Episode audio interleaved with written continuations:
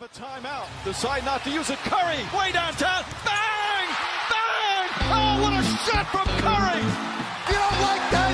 You don't like NBA basketball! Merhabalar herkese. Orlando günlüklerinin 28. bölümüne hoş geldiniz. Ee, Bugün Cemil Oblan ve Kaan Korkut'layız. Nasılsınız beyler? İyidir abi. Seni sormalı. İyi ben de. Ee, Evet NBA finalleri e, belli oldu. Ee, Bugün e, konferans finallerine değineceğiz. E, Konferans finallerinde e, hem serinin e, son elenme maçlarına hem genel gidişatına e, ondan sonra da bir e, elenen takımların hani Celtics ve Nuggets'ın e, geleceğine dair de konuşacağız bu fırsatta. Asıl final değerlendirmemizi bir sonraki programda yapacağız. Final değerlendirmesini e, canlı çekiyoruz. E, Salı akşamı e, bağlanabilirsiniz biz canlı başla- başlarken. Zaten onun e, hem Twitter hem YouTube'da hatırlatmasını yaparız. E, canlı bağlanırsanız e, sorularınızla birlikte e, Salı günü canlı değerlendirme yapacağız finalin. E, zaten NBA finalleri de e, Amerika'da çarşamba gecesi, e, Türkiye'de de perşembe sabahı e, başlıyor. E, o yüzden hani canlı değerlendirmemizden sonra e, bol bol e, daha düşünme, izleme vaktimiz de olur. Tamam o zaman bugünkü e, programa başlayalım. Batı'dan başlayacağız. E, Lakers Nuggets. E, Lakers zaten e, favoriydi yani seriye girerken e, çoğu kişi tarafından.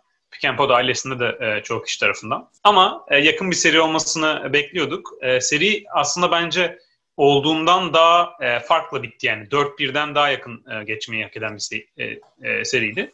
Ama e, sonda da hani beklenildiği gibi e, LeBron James e, de ağırlığını koyunca e, biraz daha kısa bitti seri. Lakers'da hani serinin başında biraz daha belki şans faktörü de e, bir takım e, bir gıdım daha yakın yanındaydı. Ve 4-1 bitmiş oldu seri. E, beşinci maçın Cem senle başlayalım. E, sen Nuggets e, Türkiye Twitter'ının e, önde gelen isimlerinden olarak maçı izlerken ne düşündün? E, maç e, yani e, LeBron o, o dördüncü çeyreğe, girerken yaptıklarında ne düşündün? E, bir başla orada. Evet bahsettiğin gibi e, Denver Nuggets taraftarı olmak veya forum admini olmakla e, suçlandığım dönemler oldu. E, ama ben sadece serinin daha e, yakın ve rekabetçi e, geçmesini istediğim için biraz arada bir gereğinden fazla belki hakem ve Mike Malone e, eleştirisi yapmış olabilirim. E, bu maçta e, Mike Malone eleştirisine e, devam edebilirim ama e, önce LeBron'la e, başlamak lazım bence. E, burada bizim yaptığımız playoff değerlendirmelerinde de LeBron'un özellikle maç sonu performanslarını eleştirdiğimiz dönemler oldu. E, çünkü oldukça eski günlerini aratan e, son çeyrek performansları e, oynadı. Çok sahaya e, etkisini e, koyamadığını gördük. Özellikle Lakers hücumlarının çok aksadığını, yeter, yeterli e, harekete ve verimliliğe sahip olmadığını e, görmüştük e, yakın geçen maç sonlarında. Bunun tam tersi bir hikaye oynandı 5. E, maçta. LeBron son çeyrekte e, tamamen masaya yumruğunu koydu ve onda 7 e, attı. Orta mesafeden, üçlükten, potadan her yerden bitirdi.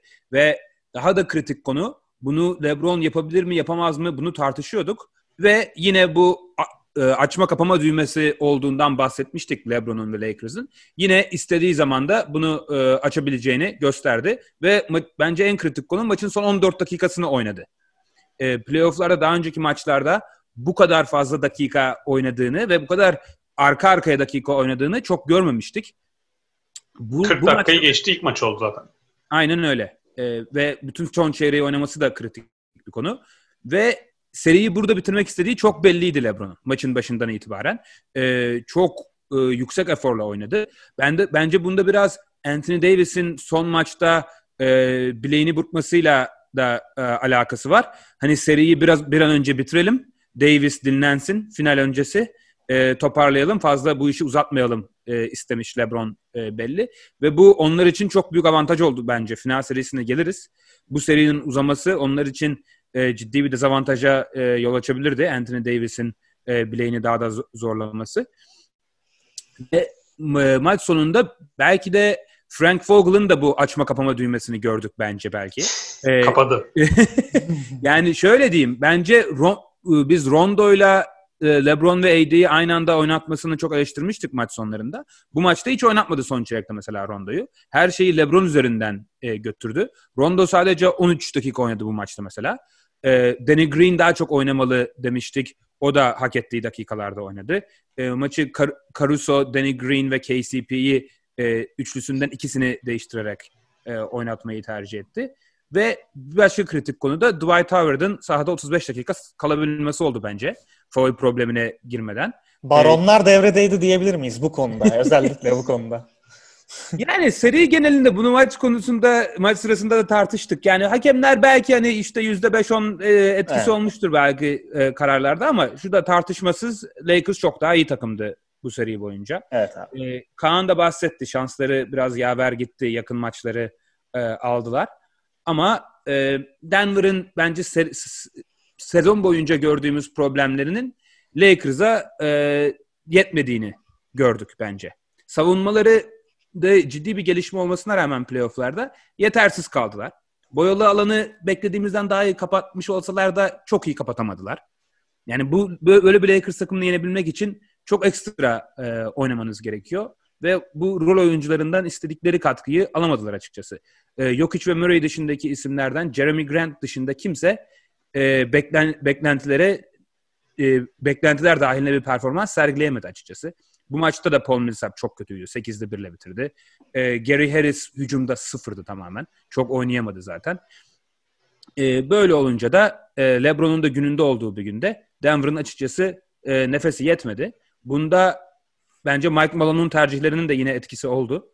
E, bunun tweetini de çok, e, tweetini çok attık ama yani kaybedersek eleneceğiniz bir maçta yok için ilk yarıda sadece 8 dakika oynamasını e, anlamlandırmak çok zor gerçekten. 6 faulünü alana kadar oynatsam bile yok hiç bu maçta 30 dakikadan fazla oynardı. Yani maçı 30 dakikada bitirdi. Yani sürekli çıkarmanın bir anlamı yok. Bu maçta hiç e, ne olacak yani sonuçta 10-15 sayı geri düştün ilk yarıda. E, sonra yok içi oynatıp o farkı kapatmaya çalışıyorsun. Plumlee'nin ilk yarıda oynadığı dakikalarda eksi 13'tü Nuggets. E, yok hiç e, maçı ya e, sıfırla ya da eksi birle bitirdi e, artı eksi de. Cem'e ee, bir Mason Plumlee forması alalım bence artık. bu seriden sonra. Abi hakikaten. Bundan sonra programlara Mason Plumlee formasıyla e, çıkabilirim. Yani en iyi oyuncunuzu kaybet, kaybet e, e, eliminasyon maçında sadece 30 dakika oynatmak e, akıl alır gibi değil bence gerçekten.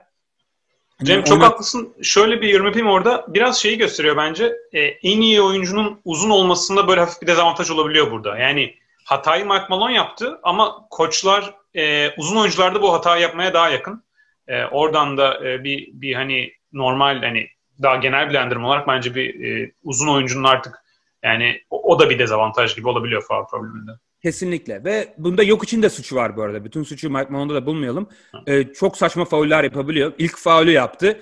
Yani maçın başında gereksiz çok, çok, e, evet. fast break kesmek için elini uzattı mesela. Yani çok gereksiz. Özellikle foul problemi yaşayan bir oyuncunun e, yapmaması gereken hareketler. E, üçüncü faul hakemler kötü çaldı. Olabilir ama sen de aptal fauller yaparak e, onun önünü e, açıyorsun.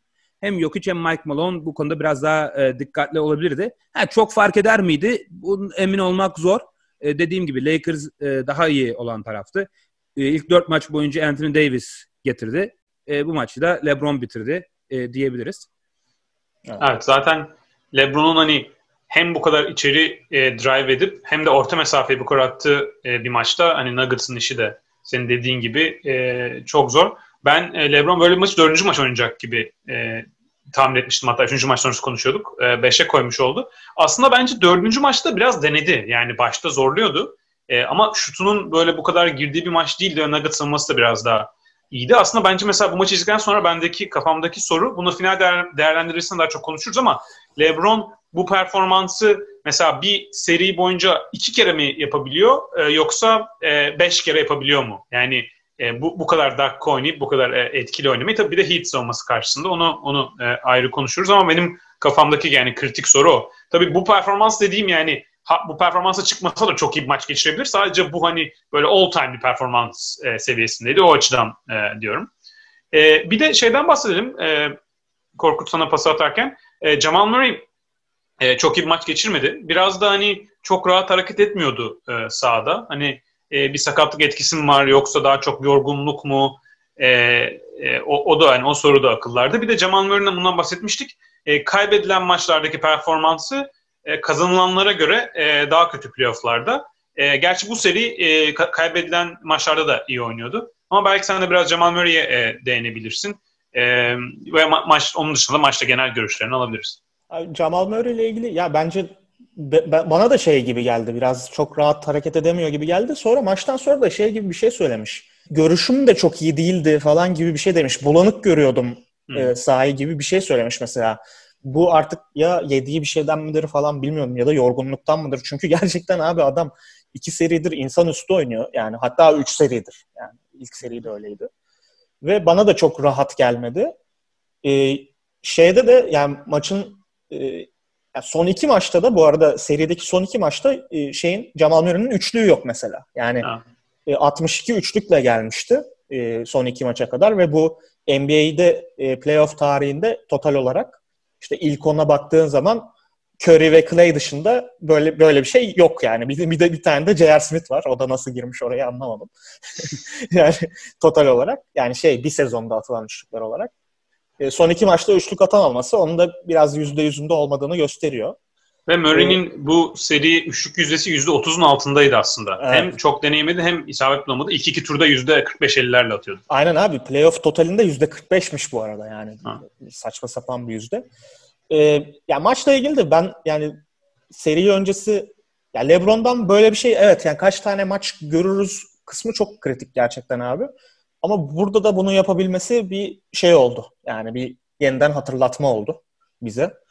Ee, bana şeyi biraz anımsattı. Bu acayip bir Toronto maçı vardı ya hani e, böyle acayip step back'ler, dönerek attığı şutlar. Ya yani şutların zorluğu açısından değil de böyle ağırlık koyma olarak o maçı 2018 hatırlattım. yılı konferans yarı finalleri olması lazım. Aynen öyle. Aynen öyle. Toronto salonunun sessizliğe büründüğü böyle ne yaşıyoruz? Şu an ne yaşanıyor şeklinde bir şok. Toronto'yu LeBronto yapmıştı. Aynen öyle. Aynen öyle.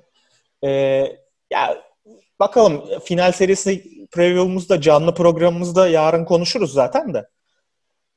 Lakers tabii iyi gözüküyor. Yani şimdi Anthony Davis de iyiydi mesela seri boyunca. Onu göreceğiz. Ee, ben burada topu Kaan sana geri atayım. Ya bu Twitter'da da biraz bundan bahsettik. Ee, bir anket yayınladık işte. Ee, özellikle Jokic ve e, Murray ekseninde hani genç bir çekirdek oldukları için e, geleceği nasıl olur bu ikilinin ve Denver'ın e, onunla ilgili bir de Tatum Brown'la karşılaştırmasını da yapmıştık. Ha. Ya bu serinin de sonunu göz önüne alırsak Denver için gelecek sence ne vaat ediyor? Yani tavanları ne mesela? Ha. Ya bence e, şöyle Nuggets için hani bu playofflardan e, yapacağım çıkarı olarak e, üç çok iyi şey, üç de biraz daha kötü e, nokta var. İyiden başlayayım. E, birincisi e, tabii ki Murray'nin e, seviye atlaması. Yani bunu geçen sene playofflarda da e, biraz görmüştük. İyi bir performans vermişti biraz kötü başladıktan sonra. E, ama bu playofflarda çok ayrı bir e, yani bu, bu playofflarda Murray'nin çıktığı e, tavan seviyesi gerçekten NBA tarihinin sayılı performanslarından. Ha, ama hep yani bunu kaç kere belirttim yine e, daha düşük oynadığı maçlarda oldu. Yani buradaki hani soru Murray'nin bunu seneye ne kadar taşıyabileceği. Ama bu kadar bir performans verdikten sonra bence en azından hani farklı bir seviyede oyuncu olarak dönecek seneye. Bir o en büyük kazancı o Nuggets'ın. İkincisi Jokic e, hani MVP seviyesinde olduğu bir oyuncu, e, MVP seviyesinde e, bir oyuncu olduğunu hani perçinlemiş oldu iyice e, bence. Çünkü iki, iki senedir playofflarda çok üstün bir seviyede oynuyor. Yani bu serinin sonunda biraz faal problemi olsun, biraz belki o Lakers'ın fiziksel savunması e, onu yıldırmış olsun. Hani biraz düştü ama playoff genelinde çok iyi performans verdi ve unutmamak lazım. Mesela ilk turda e, Gobert karşısında konferans finalinde de e, Dwight Howard, Javal McGee, Anthony Davis karşısında oynadı. Yani bu belki de pota altı savunmasında e, ligin en iyi e, hani 2-3 e, takımından ikisiyle e, oynamış oldu e, yok hiç onlara karşı. O açıdan bence hani geleceğe dönük olarak hani bir şey sorusu yok. E, takımın en iyi oyuncusu uzun yok hiç acaba playofflarda performans verir mi veremez mi öyle bir soru yok bence. Hani onu vereceğini gösterdi. E, üçüncü olarak da e, yine iyi şey e, Michael Porter Jr e, en azından hani o e, hücumda yıldız potansiyeli e, olabileceğini sinyallerini e, vermeye devam etti. Yani bunu playofflar zaten e, bunu konuşuyorduk. Ben baktım geçen Michael Porter Jr. E, şu anda üniversite ve profesyonel kariyeri dahilinde e, toplam e, hani e, bin, bin küsür dakika oynamış. Yani maç başına 30 dakika oynasa 40-45 maça denk gelir. O kadar tecrübesi bir oyuncu hala. O yüzden playofflarda böyle bir acayip performans beklenmesi şutlar olsun, kendine güveni olsun. E, onun emarlarını vermeye devam etti. Bence e, Nuggets için de en önemli konu seneye ve sonraki sezonlarda Michael Porter Jr. playofflarda sahada kalabilecek kadar iyi savunma yapabilecek mi? Yani o e, o soru önemli olacak ve o sorunun cevabı evet olursa e, ben Nuggets'ın geleceğini çok parlak görüyorum. E, kötü olan tarafta da ise e, biri tabii seneye Jamal Murray'in yükselen kontratıyla e, Nuggets'ın salary cap durumu zor zor durmaya e, girecek. E, yine bence hani iyi hamlelerle adam alabilirler ama Nuggets yönetimi, sahipliği e, bu NBA'deki luxury tax e, ceza e, vergisini, e, lüks vergisini e, hiçbir şekilde ödemeye yanaşmayan bir e, yönetim şu ana kadar. O kritik olacak ve yani Nuggets'ın bence o yönetiminin olması bir eksi e, ileriye giderken. Diğer e, kötü şeyler de e, yani Nuggets, kötü demeyeyim de Nuggets tarafında daha eksi olabilecek şeyler. Bir tanesi Gary Harris'in artık o NBA kariyerinin başında gösterdiği hücumdaki parıltı iyice gitmiş gibi duruyor. Yani seneye kendini bulur mu? E, bu hem dış şut hem e, içeri kendine güvenle penetreleri çok daha üst seviyedeydi daha iki sene önce. E, onun da onun hakkında hiçbir iyi sinyal gelmedi. Savunmada çok iyi ama hücumda e, o o sinyaller artık vermiyor. E, o bir sıkıntı. Son olarak da e, son hani sıkıntı olabilecek e, emare bu şeyle birlikte salary cap'lerin zorlaşmasıyla e, birlikte e, o yok için etrafındaki uzun rotasyonu da kurmaları lazım. Yani Mason Plumlee oraya hiç olamayacağını bir kere daha gösterdi. Yani bu iyilik ve kötülükler açısından bence Nuggets net bir şekilde hani Murray ve Jokic üzerinden çok iyi performans verdikleri için çok daha e, umutlu bir şekilde gidiyor. Ama şeyi de unutmamak lazım. Batı konferansında olacaklar. Yani mesela Batı konferansını düşünürsek daha ikisi mesela e, Blazers da konferans finaline çıkmıştı geçen sene. E, mesela seneye şimdi e, bir anda Warriors e, dönebilir. Lakers devam edecek. E, Clippers devam edecek. E, başka mesela Mavericks yükselen bir takım. E, doğuda olsa ben NBA finalini daha yüksek görürdüm ileriye giderken. Batı'da Nuggets iyi devam etse bile NBA finaline çıkamayabilir. E, o yüzden hani öyle bir sıkıntı var. Yani son olarak bir şey de ekleyeyim. E, Will Barton yoktu bu playofflarda unutuluyor. Normal sezonda Will Barton bu takımın en iyi üçüncü oyuncusuydu aslında. Yani Jokic ve Murray'den sonra. E, onun gelecek sezonda hani çok aynı performansı verebilir. E, o da e, katkısı olacaktır. E, siz ne düşündünüz bilmiyorum. Ekleyeceğiniz bir şey var mı Nuggets'ın e, geleceği açısından? Ben bir iki e, ekleme yapayım çünkü kan dedikleri de çok alakalı şeyler söyleyeceğim. Sonra e, Korkut istersen ekleme yap. E, kesinlikle katılıyorum dediklerine. E, çünkü en ciddi sıkıntı e, bu kontratları e, çok dolu Denver'ın. E, sadece Jokic, Jamal Murray, Gary Harris ve Will Barton'a e, önümüzdeki sene 90 milyon dolar e, ödemeleri gerekiyor. E, ve hepsinin de en az iki sene daha kontratı var. Yani bu kontrat özellikle e, Gary Harris'e önümüzdeki iki sene verilecek 40 milyon dolardan çıkmak e, çok zor. E, onun değerini de şu anki görünümde Kaan'ın bahsettiği gibi karşılayabilmesi e, çok zor. E, Jeremy Grant'ın sözleşmesi bitiyor. Onu e, tutup tutmama kararını vermeleri gerekecek. O da çok iyi bir performans gösterdi. Ona da ciddi bir e, sözleşme yapmaları gerekir tutmak istiyorlarsa yine çok çabuk pahalanacak e, bir takım. O yüzden yapabilecekleri hamleler maalesef kısıtlı. E, Millsap'den kurtuluyorlar. Belki ona ufak bir kontrat verebilirler ama çok da şu an faydalı bir oyuncu değil açıkçası. E, o yüzden yapabilecekleri hamlelerin kısıtlı olması sebebiyle Kaan'ın bahsettiği Michael Porter Jr.'ın gelişimi daha da kritik bir e, rol alıyor. Çünkü e, çaylak kontratında çok ucuz paraya oynayan bir oyuncudan öyle bir performans e, alabilmek sizi zaten e, şampiyonluk seviyesine e, getiriyor. O yüzden önümüzdeki sene Michael Porter Jr.'ın savunma konusundaki gelişmesi Nuggets'ın e, tavanını belirleyecek e, durum olacak bence. E, o zaman e, başka ekleyecek Korkut senin de e, bir şey yoksa e, Boston Miami e, serisinin 6. maçına e, geçelim. E, 6. maçtan ziyade yine daha genel bir seri değerlendirmesi de e, yapabiliriz. E, açıkçası e, yine oldukça e, yakın bir maç e, oluyordu ki Miami Heat son çeyrekte e, çok ciddi e, ağırlık koyup durdurulamaz bir seri yakaladı. Bence bu seride bilmiyorum katılır mısınız? Bence oynadıkları en iyi maç olabilir Miami Heat'in. Beni en çok etkileyen kısmı ben seri başında Boston'ın avantajlı gördüğümü söylemiştim.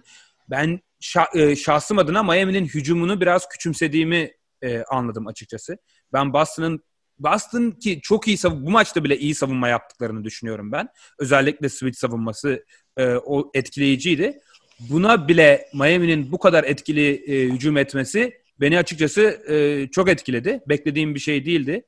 E, bu seri boyunca Miami'de farklı oyuncuların devreye girdiğini e, gördük. Tyler Hero'nun maçı oldu. Dragic'in iyi oynadığı bölümler oldu. Bu maçta Bam Adebayo'nun maçıydı e, diyebiliriz.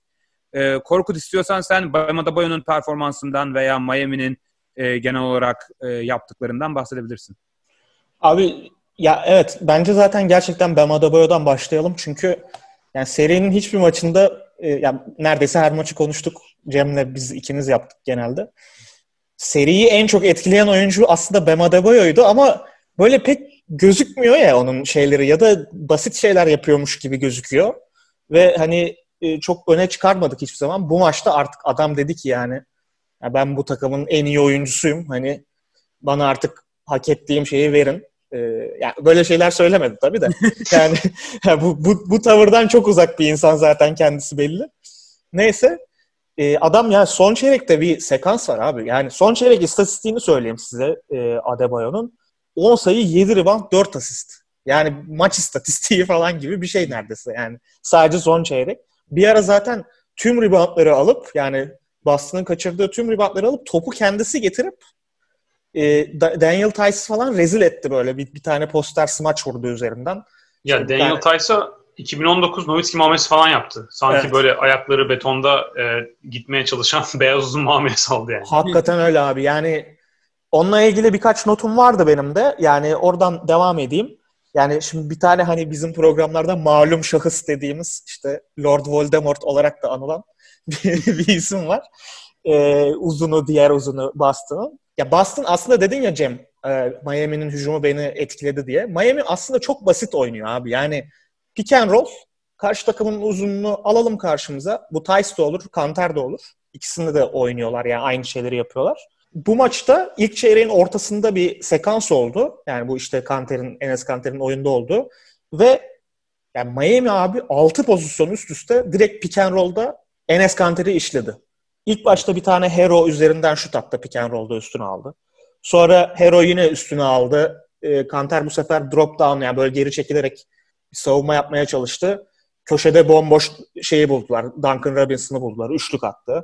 Sonra Iguodala'ya bir tane pick and pop'ta yine geri düştüğü için Enes e, Iguodala bomboş kaldı. Bir tane üçlük attı. E, neyse yani böyle hepsini çıkardım ben. Notu var da 6 pozisyon üst üste toplam 16 sayı buldular bu 6 pozisyonda. Yani 2.67 sayı ediyor pozisyon başına. yani biliyorsunuz 1.2 falan 1.1'ler çok iyi sayılıyor iyi, yarı sahada. 2.67 ile ilk çeyreği mesela öyle taşıdılar tamamen. Çok ritimle girememişlerdi çünkü maça. Mesela Jimmy Butler agresif girdi ama geri kalan takımın ritmi çok yukarıda değildi.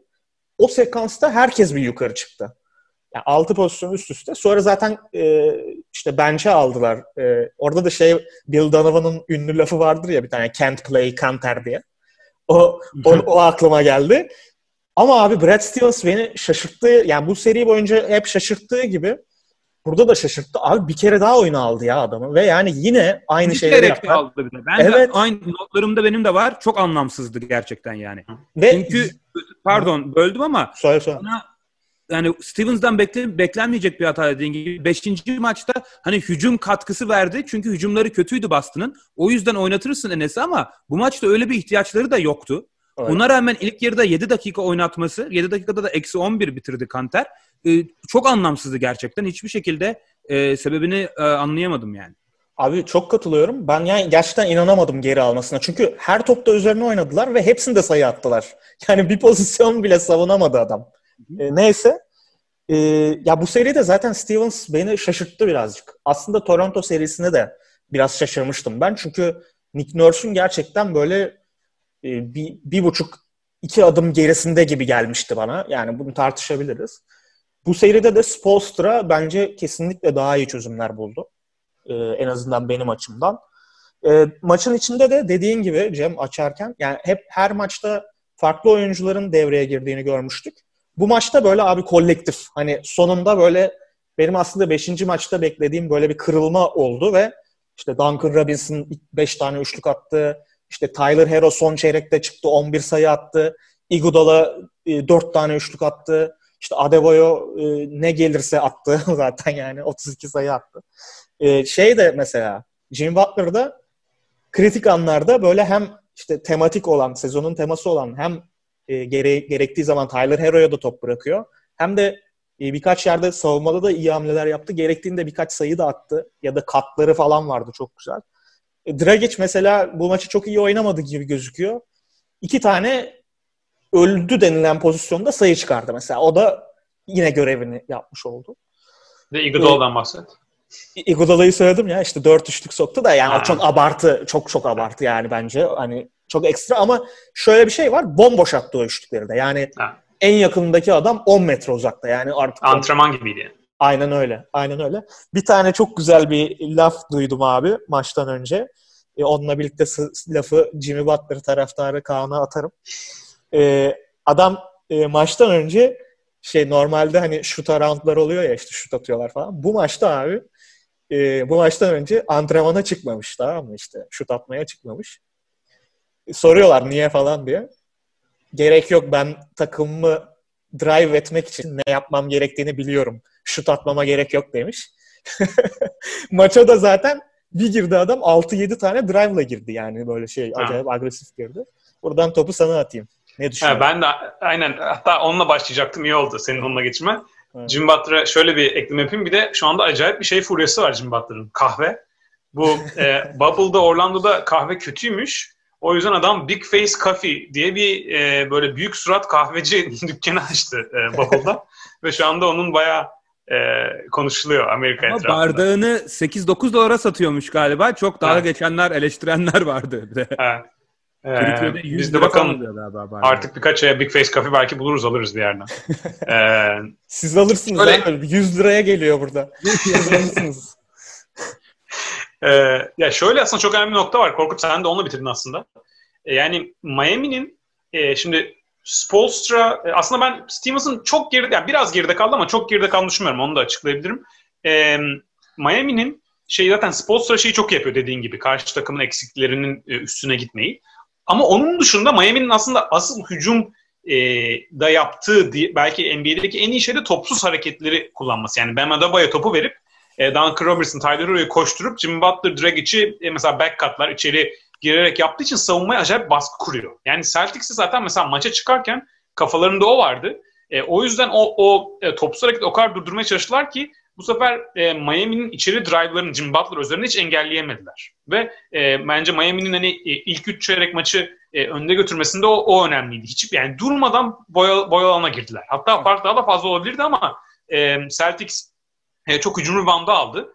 E, Jalen Brown iyi bir gündeydi. O yüzden bence fark daha açılmadı ama e, sonra şöyle bir şey oldu. E, şimdi bu o, o, o savunmayı yani katları ve topsuz hareketi e, üçlükleri durdurmak için Daniel Tice sağdayken savunma yapınca acayip onu switch'te yapamıyorsunuz. Çünkü normalde e, karşı takım bu kadar topsuz hareket yapıyorsa en kolay tutması bunu switch yaparak yani adam değiştirerek. Mesela bunu Golden State Warriors karşısında e, yapan çok yapmaya çalışan çok takım gördük. Mesela Houston Rockets'ın kadro mühendisliğinin o 2018'deki asıl amacı e, Warriors karşısında savunma yapabilmek. O da herkesi değiştirip switch yapabilmek. Miami'yi de biraz öyle tutmak lazım. Celtics Daniel Tice varken çok onu yapamıyordu. Sonra Grant Williams girdi 3. çeyreğin sonunda. Ve bir anda acayip bu adam değişmeye savunmaya döndüler. Zaten e, grafiğimizden görebiliyoruz. E, bir anda yeşil bir alan çıkıyor ilk son çeyreğin başında. Celtics aslında oradan e, o 3. çeyreğin sonunda, son çeyreğin başında biraz öne fırladı. Hatta 22-6 galiba bir seri yakaladılar. Ya da 22-8 de olabilir. Grant Williams sahadayken. Bu da Grant Williams acayip oynadı diye değil ama Grant Williams sahadayken o switch savunmasını çok daha iyi yapabildiler. Şimdi bence o mesela Brad Simmons'dan iyi bir hamleydi. Oraya getirdi maçı. Ondan sonra sponsor dedi ki siz bizi adam adam tutuyorsunuz yani yardım getirmeyeceksiniz. Herkes sıvışacaksınız. O zaman bakalım Ben Adebayo'yu birebir e, tutabilecek misiniz? E, o sırada Stevens Daniel Tice'ı oyuna geri aldı. Bence o bir hataydı ama şimdi Grant Williams da yani 15 dakika üstü oyunda kalamaz. Yani öyle bir sıkıntı olduğu için belki Ocalı'ya falan bile daha iyi olabilirdi o 2-3 dakikalık bölümde. E, onu o riski almadı mesela. Bence o bir hata. E, Daniel Tice girince de Bam Adebayo dağıtmaya başladı. E, savunmayı o kadar e, dağıtmaya başlayınca sonra biraz e, ipler sökülmeye başlıyor. E, diğer yani hem Heat daha bir havaya girdi hem Celtic savunması e, o biraz şeyini o e, hırsını kaybetti. Bir de Celtics bir anda hücumda bu şey denir buna 10 point shot yani şey gibi her şut sanki 10 sayı geridesiniz e, iki dribbling bir üçlük atayım geri dönelim kafasına girdi. Daha maçta 6-7 dakika varken öyle olunca mesela Celtics e, son çeyrekte 12 üçlük kullanmış 12'si de e, el üstü şut. Yani normalde NBA'de e, hani ortalama ortalama bir e, takım bir sezonda attığı üçlüklerin yarısına yakını boş üçlüktür. Yani böyle el üstü değildir. Celtics bir anda bir pas üstü şutlara döndü. Hani bir iki tane de şanssız kaçırdı. Mesela Kemba ve Jason Tatum da iyi şut günlerinde değildi. Atabilecekleri bir iki şutu kaçırdılar. Ama takım olarak bir anda panik hücumuna doğru döndü Celtics. Öyle olunca zaten Heat e, kırıp geçmiş oldu. E, hani Stevens özelinde zaten biraz değindim. E, bence şöyle bir şanssızlığı vardı Stevens'ın yani e, Kemba çok formsuz bir seri geçirdi. E, Gordon Hayward e, normaldir. Dönemedi Gordon Hayward şeklinde. E, Marcus Smart'ın iyi playofflar geçirmesinin iyi ve kötü yanlarından biraz kötüleri daha ağır bastı serinin ilerleyen maçlarında. E, hani çünkü çok kendine güveni. Bu maçta da 22 şut mu kullandı ne Marcus Smart? Evet. Yani Marcus Smart evet. 22 şut. E, Jason Tatum 26-9 attı. Öyle durumlar olunca biraz hani o seriden seriden seriye değişen form durumu da e, biraz düşüktü e, Celtics'te. Ama tabii bunda da Heat'e hak vermek lazım. Yani Heat de sonuçta bunları çalışarak çıkıyor e, savunmasıyla. E, o açıdan yani Stevens'ın mesela bence e, hani ironik bir şekilde bence bu serideki performansı bence Toronto'dan biraz daha iyiydi bile diyebilirim kaybetmelerine rağmen. E, yani öyle düşündüm. E, hani belki buradan ekleyeceğiniz bir şey varsa yapalım yoksa Celtics'e de ileriye daha dönük konuşabiliriz. Ben yani bir iki ha, söyleyeceğim. Şey ekleyebilir miyim? Ekleyebilir miyim maçla alakalı? Ee, zaten çok güzel özetlediniz. Özellikle Marcus Smart'ın ben de yani maçta %26 kullanma oranı vardı. Ondan bahsedecektim. Takımın en yüksek ikinci e, rakamı. Bu çok yüksek e, bir rakam. Ben de Grant Williams'ın sadece 10 dakika oynamasının bir Stevens adına bir hata olduğunu düşünüyordum. Spolstra'nın bence maç sonunda yani Adebayo'yu bayağı izolasyonda kullanması e, beni e, çok ilginç buldum ve çok başarılı oldu gerçekten. Çok gördüğümüz bir şey değildi. Adebayo'nun etrafına dört şutör koyup sanki Adebayo Lebron'muş gibi birebir de Tyce'a karşı sayı üret dedi. Ve bunu da yaptı Adebayo yani. Çok etkili. Tam point center'a geçti yani. E, kesinlikle öyle. E, ya bence zaten bu serinin hikayesi biraz Butler üzerinden gibi görüldü. Çok medyatik bir isim olduğu için ama şunu unutmayalım. Şimdi baktım e, Butler bu seride Miami'nin en skorer dördüncü oyuncusu. Ee, yani bu serinin e, bence çok net bir şekilde en iyi oyuncusu Bam Adebayo'ydu. Evet. Yani %61 saha içi isabetiyle 22 sayı 11 rebound 5 asist de oynadı Bam Adebayo. Ee, Tyler Hero'nun zaten yaptıklarını gördük. O da e, %53 saha içi isabetiyle 20 sayı e, attı. Ve enteresan bir e, bence bir istatistikte bu net verimlilik yani pozisyon başına olan hücum ve savunma verimliliğinde e, Miami'de aslında bu verimliliğin pozitif olduğu iki oyuncu var. Biri Bam Adebayo, öbürü Duncan Robinson. O da o ikisinin ikili oyunları üzerinden çok etkili bir hücum silahı olduğu için. Pozisyon başına Bam Adebayo'nun bu seride hücum verimliliği 127, e, savunma verimliliği de 109. Çok ciddi, çok ciddi bir fark. Yani Bam Adebayo'nun sahada olduğu dakikalarla sahada olmadığı dakikalar arasında Miami'de müthiş bir fark var. Bu da sadece bu serinin en iyi oyuncusu değil, Miami içinde en kritik oyuncu olduğunu da e, gösteriyor biraz. E, bu kadar gününde olmasa bile Miami'nin her türlü e, sahada tutması e, gereken bir isim. E, ve bu bence bunu final serisinde de biraz konuşuruz belki e, geldiğinde ama e, Miami yani gerçekten normal sezonda olduğundan bambaşka bir takım olmuş. Yani bence normal sezonda gördüklerimiz veya final serisinde değerlendirirken Lakers'a karşı normal sezonda oynadıkları maçların pek bir anlamı yok gibi geliyor bana. Yani şu Boston serisinde oynadıkları maçlar e, bambaşka bir takımı e, işaret ediyor. Bam Adebayo ve Tyler Hero e, çok farklı ve gelişmiş oyuncu, oyuncular gibi gözüküyor. Bam Adebayo baya baya e, All-NBA süperstar seviyesine yakın oynuyor. Bu böyle değildi normal sezonda sonuçta. Tabii çok evet. gelişme gösterdi ama Tyler Hero da aynı şekilde. O yüzden... Ve Dragic. evet Dragic de aynı. O da bambaşka bir oyuncu. Sanki Miami'yi değerlendirirken biz de hani e, bunu pek e, değerlendirmedik. Normal sezon performansını göz önüne alarak e, biraz onun etkisini kafamızdan çıkaramadık Milwaukee serisinden sonra bile. Ben kendi adıma e, konuşayım. E, 12-3'ler e, playoff derecesi olarak gerçekten muhteşem yani fazla da çok da diyecek bir şey yok. Zaten Lakers serisini tartışırken önümüzdeki pro, programda daha detaylı da konuşuruz. Korkut ee, sen ekleyecektin galiba maç. James'in var mı başka bir şey? Ee, Devam Abi- edebilirsin. Cem ben bence şey dediğin şey çok doğru abi. Bize göre tavanı belli bir noktadaydı Miami'nin ya da yani ne bileyim genel düşünce olarak da öyleydi. Bence bu maçları kazanırken yani 4 kazandığı maçta da bir hani tavanın ötesine çıktılar böyle tavanı delip geçtiler gibi bir şey oldu. Mesela işte ilk maç Dragic acayip oynadı. Yani kariyerinin en iyi maçlarından birini oynadı ve Adebayo NBA tarihinin en iyi bloklarından birini yaptı falan yani. Ee, ikinci kazandıkları maç alan savunması böyle şaşkına uğrattı Celtics'i. Celtics ikinci yarıda 30 sayı falan attı. Hani böyle tamamen şoke oldular. O da bence çok ekstraydı yani. Biraz hani öngörülebilecek bir şey değildi. Üçüncü kazandıkları maç Tyler Hero yani NBA tarihinin en yüksek sayı atan ikinci e, rookie oyuncusu oldu playofflarda. Yani çok 20, ekstra- 20 yaş. 20 yaş var. A- aynen pardon. Aynen 20 yaş altında. Ee, yani o da çok ekstrem bir olay. Yani onun ötesindeki tek adam Magic Johnson yani. Onu da ekstrem diyebilirsin. E, bu maçta da işte e, Bam Adebayo böyle bir anda ben süperstarım diye bir açıklama yaptı yani. Hani e, o yüzden böyle benim en azından düşündüğüme göre tavan tavanı geçtiler. Kendi tavanlarını geçtiler yani bence. E, o yüzden ben mesela seri öncesi Miami demiştim ama mesela 7 maça gideceğine emin gibiydim. Bu bence bu serinin hakkı da bu arada 7 maçtı. Yani 7 maç son top falandı. Olabilir. Yani e, çünkü total oyuna baktığın zaman aslında Boston kazanacak çok fazla fırsat da yakaladı ve hani e, bir, Tyler Hero üçlüğü olmasa falan filan yani maçlar çok farklı da gidebilirdi.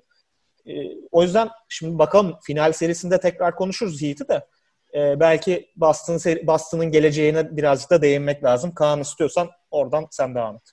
Evet bence e, seriyi senin e, son yaptığın yorum yani çok iyi şekilde özetliyor. Bence seriyi hani konuşurken Celtics kötülemek yerine Heat'in çok daha üstün performans sergilediği ben de, bana da öyle e, o şekilde mantıklı geliyor. Hani Celtics tarafında da şimdi değiniriz. E, yani daha beklenenden biraz daha düşük performanslar da oldu. E, yani o zaman hatta öyle hatta Celtics'e geçelim. Benim Celtics açısından bu seriden e, hani bir iki çıkarımım e, geleceğe dönük. E, en hayal kırıklığı yaratan oyuncu Kemba'ydı bence.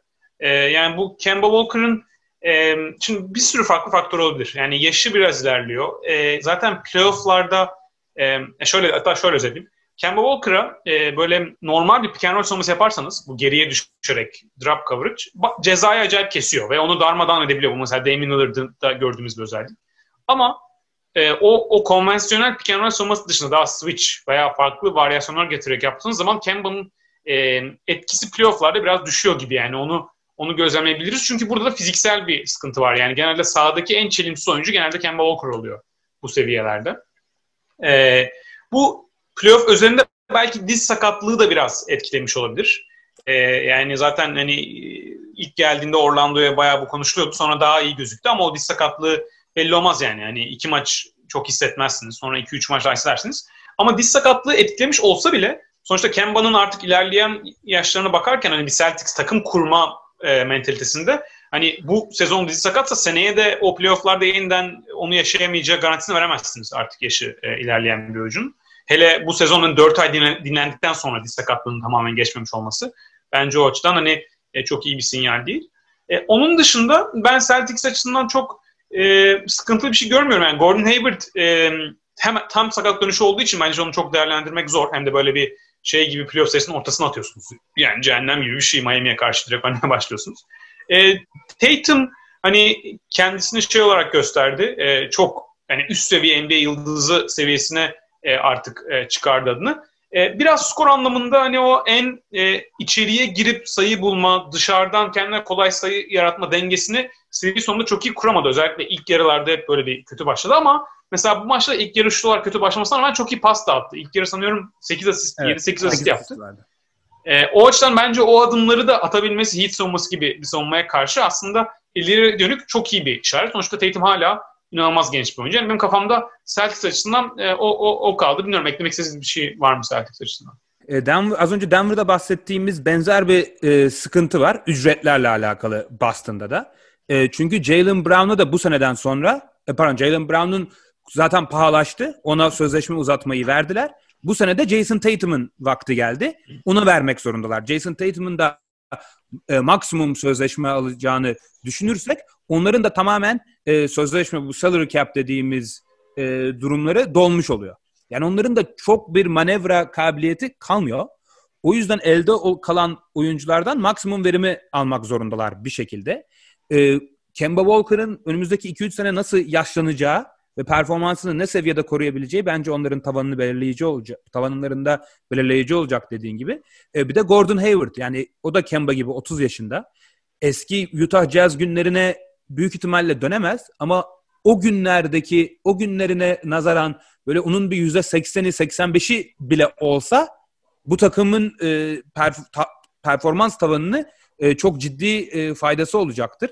E, bir de abi 34, eğer olamaz... 34 milyon dolar al- alacak adam. Yani iki senede 66 evet. milyon dolar alacak. Hani ona ihtiyaçları evet. var. E, kesinlikle. Ya o jazz günlerinde müthiş atletik bir oyuncuydu aynı zamanda. Ona dönmesi çok zor ama en azından e, böyle verimli ilk 5 oyuncusu e, kıvamında bir sürekli katkı verebilirse e, en azından onu belki bir takas parçası olarak bile kullanabilirler bir uzun oyuncu almak için. Bence onların e, önümüzdeki 3-4 senesinde belirleyici konu takımın geri kalanını nasıl doldurduklarıyla alakalı. Yani çok ucuza veteran veya genç oyuncu katkısı bulabilmeleri lazım. Yani e, mesela Enes Kanter pozisyonunu bir daha iyi bir oyuncuyla e, onu e, yedeklemeleri lazım Daniel Tice'ı veya Daniel Tice'ın önünde birini almaları lazım. E, bu Brad Wanamaker'ın Brad Wanamaker'ın pozisyonunda da bir upgrade e, olabilir. E, o yaptıkları 2-3 hamle e, belirleyici olacaktır. Doğu konferansında olmaları tabii ki ciddi bir avantaj ve e, Danny Ainge de e, genel menajerler arasında bu konuda en beceriklilerden biri. O yüzden e, ben de e, özellikle Jason Tatum'un Bubble'daki gelişmesini göz önünde bulundururuz, bulundurunca oldukça parlak görüyorum onların. E, e Celtics'in draft takları da ellerinde zaten önümüzdeki senelerde. Oradan da hani Kemba veya Gordon Hayward'ı göndermek isterlerse öyle bir pakette yapabilirler. Evet. Şeye de e, görmek iyi olacak ya. Romeo Langford seneye nasıl olacak? Yani o da aslında potansiyelli bir oyuncuydu. Hani onu da görmek iyi olur. Ya benim de aslında hiç Celtics'le ilgili ha, söyleyeceğim bir şey var galiba. Ee, ben size hani sana bir soru sorup onun üzerinden hani e, istiyorsan e, cevaplandır diyecektim. Ee, hani Denver'ın da Denver'ın da geleceğini ve genç oyuncularını nüvesini konuştuk. Boston'ın da konuştuk. Sence iki takım arasında bir karşılaştırma yapsan e, yok hiç Murray üzerinden bu ankette sorduğumuz soru gibi. Sence bu, çünkü bunun cevabını biz konuşmadık aslında anket olarak sorduk ama sence hangi ikisine sahip olmak istersin? Yok hiç Murray mi Tatum Brown mu diyeyim? Ve hangi iki takım önümüzdeki 5 sene için e, daha ciddi bir final ve şampiyonluk adayı diye sorayım. Ee, yani sondan başlayayım. Final şampiyonluk adayı şimdi Celtics doğuda abi. O yüzden hani çok daha avantajlı bu konuda. Ee, ve ben ikili olarak da sanırım Tatum Brown'u alırım. Yani çok yakın bu arada bence. Yani yazı tura gibi bir şey. Zaten oylama kaç kaç çıkmıştı Kaan? 51'e 49 mu? E, e, son dakika ben oy yaptım kendi Twitter hesabımdan. 51-49 kazandı denmiş. Yoksa beraberiydi. İşte yani en acayip oylamamız olabilir zaten. Evet, çok ee, yani ben Jason Tatum'un tavanını çok yüksek görüyorum. Yani bu seride mesela ilk çeyreklerde böyle bir şut yüzdesinin düşük olması istatistiği var. Bu son iki seride de gözükmüş yani. Bu seride çok altını çizdiler. Zaten bir maç ilk yarıda sıfır sayısı var. Dünkü maçta da 7'de sıfırla başladı. Ee, sanırım son iki seride işte bu seride %29, geçen seride de %36 ilk çeyreklerdeki şut yüzdesi. Yani orada birazcık daha agresif olmayı öğrenmesi lazım belki ilk çeyrekte. Ama abi zaten 21 yaşında adam ya. Yani 21 yaş ne abi? Hani daha üstüne koyacağı o kadar... Yani Doncic 20 yaşında zaten öyle düşün. Yani hani Doncic'i böyle şey... Ya, 21 mi 22 mi? 21. 21 olması lazım. Yok 22. 22 3 Mart miymiş? 1998. Ama çok genç abi 22 de çok genç yani. Ta, aynen. Yani işte sonuç Sezon olarak... başında 21'di yani öyle diyelim. Aynen aynen. Basketbol referansta 21 yazıyordu o yüzden şey oldu. e, yani sonuçta abi adamın daha gideceği çok yol var ve bence böyle bir playoff e, şeyi yaşaması yani hayal kırıklığı yaşaması iyi oldu. Çünkü Milwaukee karşısındaki olay farklıydı geçen yıl. Yani orada bir Kyrie olayı dramasının içine düştüler. O tam aynı değildi bence. Burada e, Jalen'la birlikte başroldelerdi. Ve hani birazcık da sorumluluğu daha çok kendi üzerinde hissedeceği bir durum olacak. Bu da onun için bence iyi olacak. Ee, onun dışında da yani evet dediğiniz şeylere katılıyorum. Ha, seçenek yapma açısından dedim işte yani Jalen'a da ben bu arada hani bayağı saygı gösteriyorum. Yok içle şeye gelirsek de Murray'e gelirsek de yani önleri açık ama yani Batı'da abi çok karışacak şimdi Doncic'in Dallas'ı bence seneye ilk üç yani. Hani bilmiyorum tahmin yapabiliriz sonra da. Oralar çok karışacak. Denver nasıl izleyecek rolünü? Millsap yerine birini bulabilecekler mi daha iyi oynayacak? En azından havaya 3, 3 santimden yüksek, fazla yükselebilecek birini bulabilecekler mi? E, o önemli. Ya Denver, ben de şey bu Batı Doğu olayına çok katılıyorum. Yani Denver'ın şöyle bir şey var, avantajı var. Michael Porter Jr. ilk 5'e yerleşirse evet. hani Murray, Gary Harris, Michael Porter Jr., Jeremy Grant, e, Will Barton orayı kurtarır yani. E, sonuçta bir iki adam da koyarsınız oraya. Torrey Craig'i tutabilirlerse. Yok işte olmazsa neydi adamın adı? Dörtte bir faal atan, beşte bir faal atan. Ee, Dozier. DJ Dozier'i koyarsınız falan filan yani. yani oralar kurtarılabilir. E, ama şeye katılıyorum yani hangisinin finale çıkma ihtimali önümüzdeki 3 e, sene e, daha yüksek. Ben de Celtics derim yani Batı Doğu farkından. O şey sorusunda da Murray yok hiç mi Tatum Brown ben de yani çok düşünme çok aradayım ama e, yani çok az farklı Nuggets e, Murray yok hiç diyorum çünkü Murray yok hiç olduğu zaman hücumda yanına hani 3 tane Harris koysanız da NBA'nin hücumlarından birine dönüyor gibi. Yani sonuçta oynadıkları oyuncular Paul Millsap, Grant ve Gary Harris hücumda birlikte. O karşı oynadıkları savunma dediğim gibi Jazz savunması, Clippers savunması e, ve e, Lakers savunması. Yani Jazz savunması ilk tur iyi değildi Gobert dışında ama e, yine de hani e, şey değil yani çayda çıra oynamaya çıkmıyorlar. O yüzden hani öyle bir yani çok ortalama bir hücum la çevirirseniz NBA o iki oyuncu NBA'nin en iyi hücumlarından birine sahip e, oluyorsunuz. En iyi hatta şöyle diyeyim en durdurulamaz ikili oyuncu aksiyonlarından birine sahipsiniz. Belki de en durdurulamazı. Bence onun değeri hani bu e, Tatum Brown'un çift yönlü müthiş oyunu e, ve e, kanat hani NBA'deki en önemli pozisyon e, kanatlar genelde ortaya çıkıyor. Fizikli kanatlar. Hani o oyuncuların onların da avantajı orada. E, o muhteşem hücumu e, kurma bence daha önemli. E, o yüzden bir tık öne çıkarıyorum. Hani buradaki önemli soru da Tatum çok genç dediğim gibi 22 yaşında. Tatum mesela 3 sene sonra şimdi yok hiç 25 şu anda. Tatum 25'ine gelince ne seviyede, ne seviyede olacak? E, o, o, o, o denklemi değiştirebilir. Yani Tatum e, yükselmeye devam edecek. Ama çok çok böyle hani net MVP, MVP ilk 3-4 oyuncu seviyesine çok rahat yani çok rahat demeyeyim de sürekli bir şekilde gelirse o zaman Celtics daha öne çıkar. Ee, ben de o zaman bir e, soruya cevap vereyim. Ben de Tatum Brown tarafındayım açıkçası. Ee, bahsettiğin konu kritik. Tatum e, yok içten e, 3 yaş daha genç ve ben Tatum'un geliştirmesi gereken alanların geliştirmesi çok zor olduğu şeyler olduğunu düşünmüyorum. E, bence çok net e, hücumunda e, geliştirmesi gereken noktalar var. Floater'larını geliştirmesi lazım. Sol elini geliştirmesi lazım. Ve biraz da şut tercihlerini hani daha net ve topu aldığı anda e, atak edip ya da uçtu kullanması lazım. Biraz fazla e, dribbling yapıyor topu aldığı zaman. E, onları biraz daha e, iyileştirirse bence anında e, ligin hani bu e, ilk beşini zorlayacak seviyeye e, gelecektir. Çünkü savunmada şimdi bile e, çok iyi. Ben bu yüzden hani Tatum'un tavanını daha yüksek görüyorum ve çift yönlü olmaları sebebiyle Tatum ve Brown'un. E, Jokic ve Murray'nin en iyi iki oyuncunuz olduğu bir senaryoda savunmayı e, iyi bir seviyeye çekebilmek gerçekten çok zor. E, etrafınızda olan üç oyuncuyu çok iyi e, seçmeniz gerekiyor. Biraz daha etrafında takım kurulması daha zor bir ikili e, Jokic ve Murray. Yani Jokic savunmada ne kadar daha gelişebilir e, çok emin değilim. E, Tatum ve Brown'un gelişimi en azından gelişim yolu daha net ve bariz e, diye düşünüyorum. E, iki yönlü kanatlar olmaları sebebiyle. O yüzden ben de Boston'ın zaten Doğu Konferansı vesaire biraz daha e, yolları açık. Ya aklımda şöyle bir... Ha, pardon söylesen Korkun. Abi çok kısa. Boston'ın geleceğiyle ilgili benim gözümde tek soru işareti abi bu Marcus Smart'ın maç sonlarında karar verici olması nedir ya? Yani Hı çok yoruyor abi beni bu izlerken. Jason Tatum'un mesela kariyerinin önemli noktalarından biri de belki o maç sonlarında abi sen bir dur hani ben karar verici olacağım demesi. Ha.